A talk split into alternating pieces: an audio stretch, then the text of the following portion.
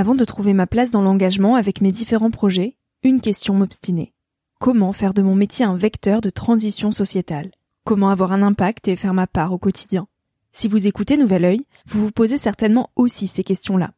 Et si j'ai choisi la Green Management School pour soutenir mon podcast, c'est parce que ça peut réellement vous aider à vous y retrouver. Se former au métier de la transition écologique, ce n'était pas si accessible il y a quelques années, mais ça l'est aujourd'hui. Ça l'est tellement que l'on ne sait plus qui croire, quelle formation entreprendre, ni ce que ça vaut. Alors j'ai fait les recherches pour vous, et j'ai trouvé l'école que j'aurais tant aimé faire il y a quelques années, quand j'étais paumée. Des cours approfondis sur le climat, la biodiversité, l'agronomie, la géopolitique, mais aussi sur les modèles économiques vertueux, le tout dispensé par des spécialistes et des personnalités inspirantes. Créer un autre lendemain que celui qui s'annonce, c'est leur mantra, et derrière cette idée, la mission de Green Management School est de former de nouveaux managers capables de transformer les entreprises et les organisations de l'intérieur. Toutes les informations sont en description. Merci à Green Management School de croire en nouvel œil en soutenant cette saison de podcast. Tout de suite, place à un nouvel épisode. Cet épisode est un extrait du podcast publié lundi dernier. Il est à écouter et à réécouter quand la motivation ou le sourire te manqueront. Ce mini-épisode pourra remplacer Instagram pendant ta pause de 10 minutes, se retrouver dans tes oreilles avant de t'endormir ou à ton réveil pour commencer ta journée dans la joie. Si cet extrait te plaît et que tu as envie d'en connaître plus sur mon invité de la semaine, l'épisode en entier t'attend chaudement sur Nouvel Oeil. Même si ça n'était pas une reconversion, euh, c'était déjà s'écarter euh, des schémas tout établis, il m'a fallu du temps.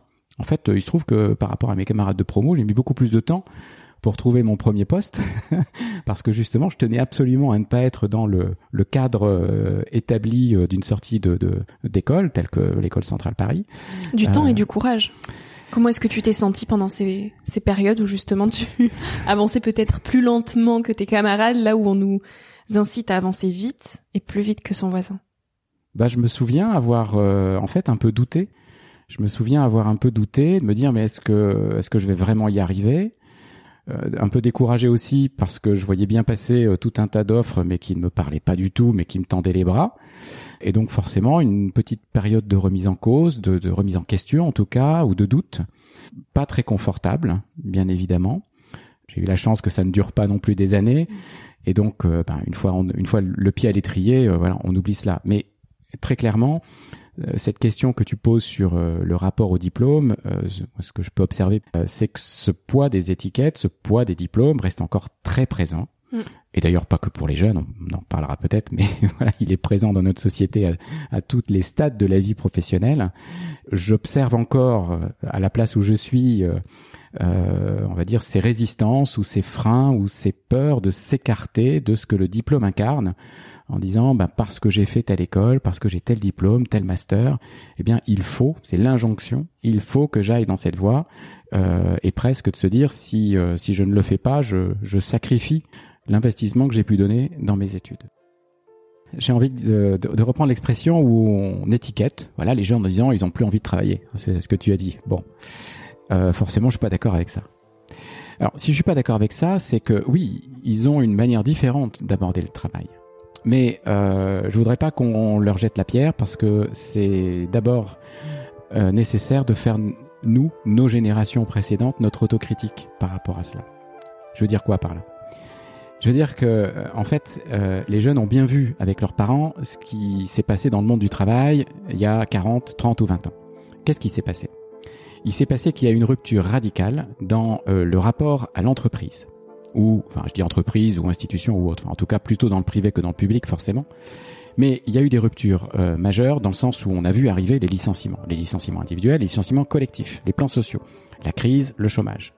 Et donc, il faut être conscient qu'aujourd'hui les jeunes euh, ont bien intégré que la promesse de la carrière garantie au sein d'une entreprise, même quand on était parfaitement loyal et euh, investi euh, était fini. Donc il ne faut pas leur reprocher aujourd'hui d'avoir une distance dans le rapport à l'employeur quand ils ont vu par eux-mêmes à travers leur famille et leurs parents qu'en fait ce rapport n'existait plus. Donc je pense qu'il y a une forme un peu de, de, de, justesse de cette appréciation de leur part et que s'il y a une distance, elle est tout simplement le miroir, le reflet, la conséquence d'un monde du travail qui n'apporte plus les garanties dont les générations précédentes ont pu bénéficier. Mais il n'y a pas que ça, bien évidemment, qui change dans cette aspiration à transformer le monde du travail.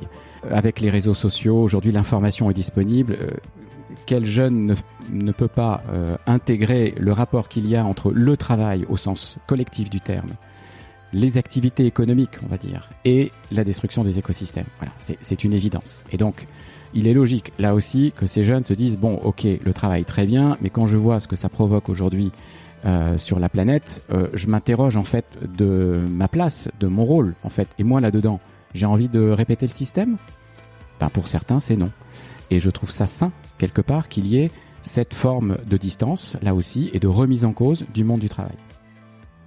Dans cette volonté de se préserver la vie personnelle et, professionnelle, il y a, on le sait bien, l'intrusion du travail dans la vie privée du fait des outils euh, avec lesquels euh, voilà on est tous amenés à travailler aujourd'hui.